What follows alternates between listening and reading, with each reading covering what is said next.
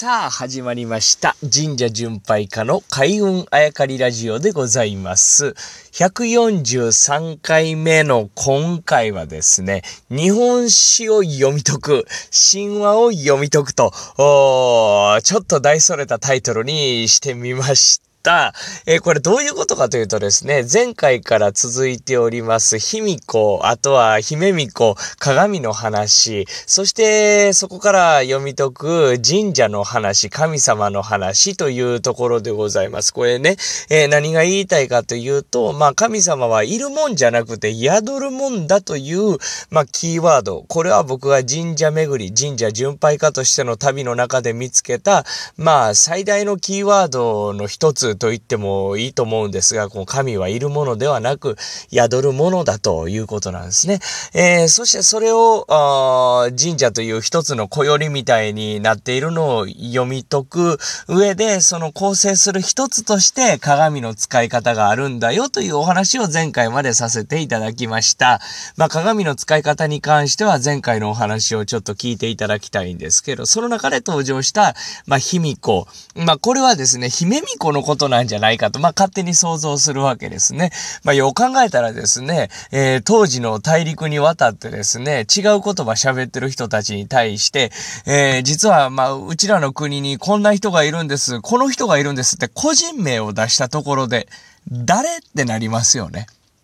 はっきり言ってね。まあ、個人名を出すというよりかは、うちらの国ではこういう人がいるんですと言って、役職名を出すのが妥当だと思うんですね。だから、卑弥呼というのは、まあ、あの個人名ではなくって役職のことだったんじゃないかと。で、まあ、発音が当時の日本人違いますし、外国語を喋ってるわけですからね。え、どんな人がいるんですかって、えー、姫巫女って言ったところ、向こうの人が、え、卑弥呼っていう聞き間違えたか、まあ、そう聞こえたか。で、卑弥こと書き写したかというようなね、流れなんじゃないか。ざっくり言うとね、まあそういうふうに想像するわけでございます。これはなぜかというと、まあ鏡を使って、えー宿していくと。ね、その人には、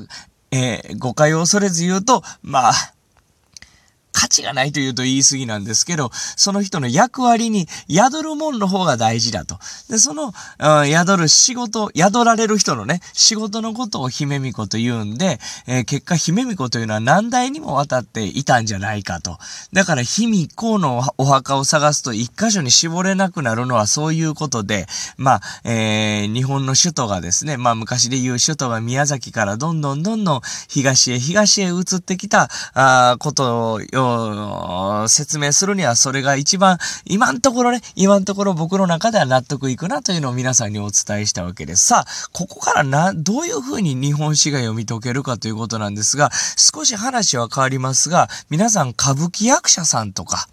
落語家さんのことをちょっと思い浮かべていただきたいですね。何代目、何々とか言いますよね。えー、例えば、15代目 A さんと16代目 B さんとはならないわけですね。15代目 A さん、16代目 A さんなんですね。名前は一緒なんですよ。な、これ、名前が一緒の人をですね、えーそして、例えば15代目、16代目という考え方が昔なかったとする。名前だけを引き継いでいく。これは先ほどお話しした姫巫女に宿るものだけが大事で、その人のことは歴史上詳しく書かれていない時があったとする。そうするとですね、15代目何々さんと16代目何々さんと言わずに、何々さんだけがずっと生きてることになるわけですね。歴史上ね。まあ昔は今に残る文字がなかった。えーそして口伝えだけだったというと、まあちょっと、えー話が複雑になってますが、こういうことあり得るんじゃないかなと。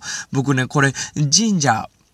を通して神はいるもんじゃなくて宿るもんだという、えー概念というか考え方にたどり着いた。あそっから見てみると、卑弥呼って一人なんじゃなくて、えー何人もが姫巫女という役割を受け継いでいたんじゃないかと思う。そしてそこからさらにですね、えー名前を受け継ぐという、役割を受け継ぐという概念にたどり着くわけです。まあ例としては先ほど挙げた歌舞伎役者さんとか落語家さんとか、日本人は普通に今でもそれを受け入れてますよね。とするとですよ。実はここからが、あ本題でございまして、えー、実はですね、えー、日本書紀古事記に書かれているような、あ初代天皇、神武天皇から何代目かまでの天皇はですね、実は寿命が3桁あるわけです。120何歳生きてるわけで、えー、130何歳生きてる人もいるわけですね。これはちょっと、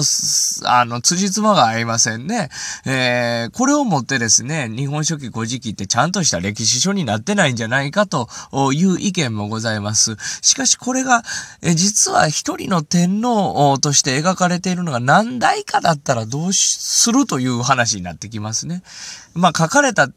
その、日本書紀古事記が書かれた時点で天皇は、あ初代ではなかったわけですから、思い返しているわけですね。えいろんなエピソードをまとめていくにつれて、な、もうそう、ようわからんと、これ一人にしとこうかとなった可能性も高いんじゃないかな、というのもあるんですね。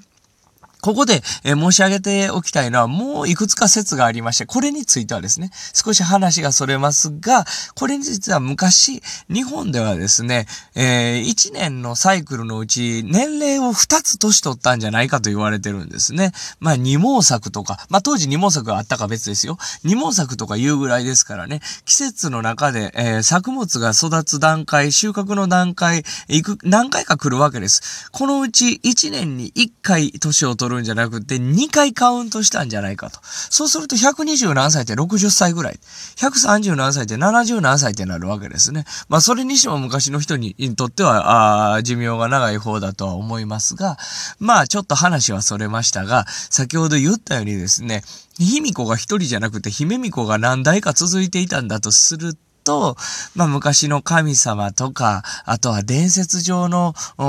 人物とかですね、そういった人もですね、えー、日本人にとっていたことが確実かどうかということが問題じゃなくって、そのストーリーが宿っているかどうかということに重きを置いてみれば、まあ昔の昔神話とかあ日本史を読み解く鍵になるんじゃないかなというふうに僕は考えるわけですね。えー、皆様少し、えー、想像してみる、えー、見ていただけると面白いかなと思います。